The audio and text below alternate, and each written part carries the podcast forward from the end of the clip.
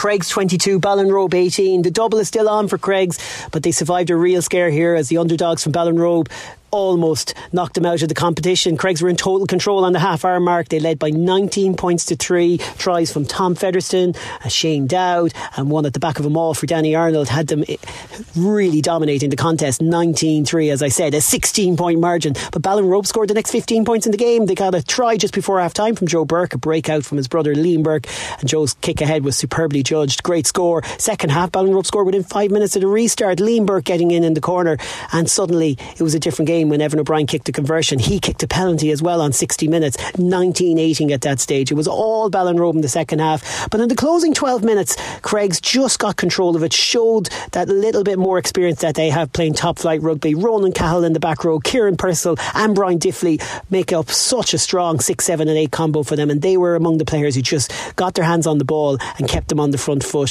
for the closing stages. Mark Purcell with a kick right at the full time whistle to give them the four point margin again, 22 18 but they survived a real scare here. Ballinrobe in the league final in Division 1B next week against University of Galway, 12 o'clock kickoff in Headford at the home of Carrabor FC. And they will know that winning that and getting up to the top flight might be the difference in them seeing out a game like this where they're the better side for long periods as opposed to not having the experience that Creggs have. Creggs, though, won the league title last week, a historic triumph for them beating Connemara, and now are on track for the double. And while they will really be a little bit rattled by the fact that today didn't go as easily as many had predicted, predicted. They will have learnt a lot of lessons and they continue their amazing run. Final score Creggs 22, Ballinrobe 18.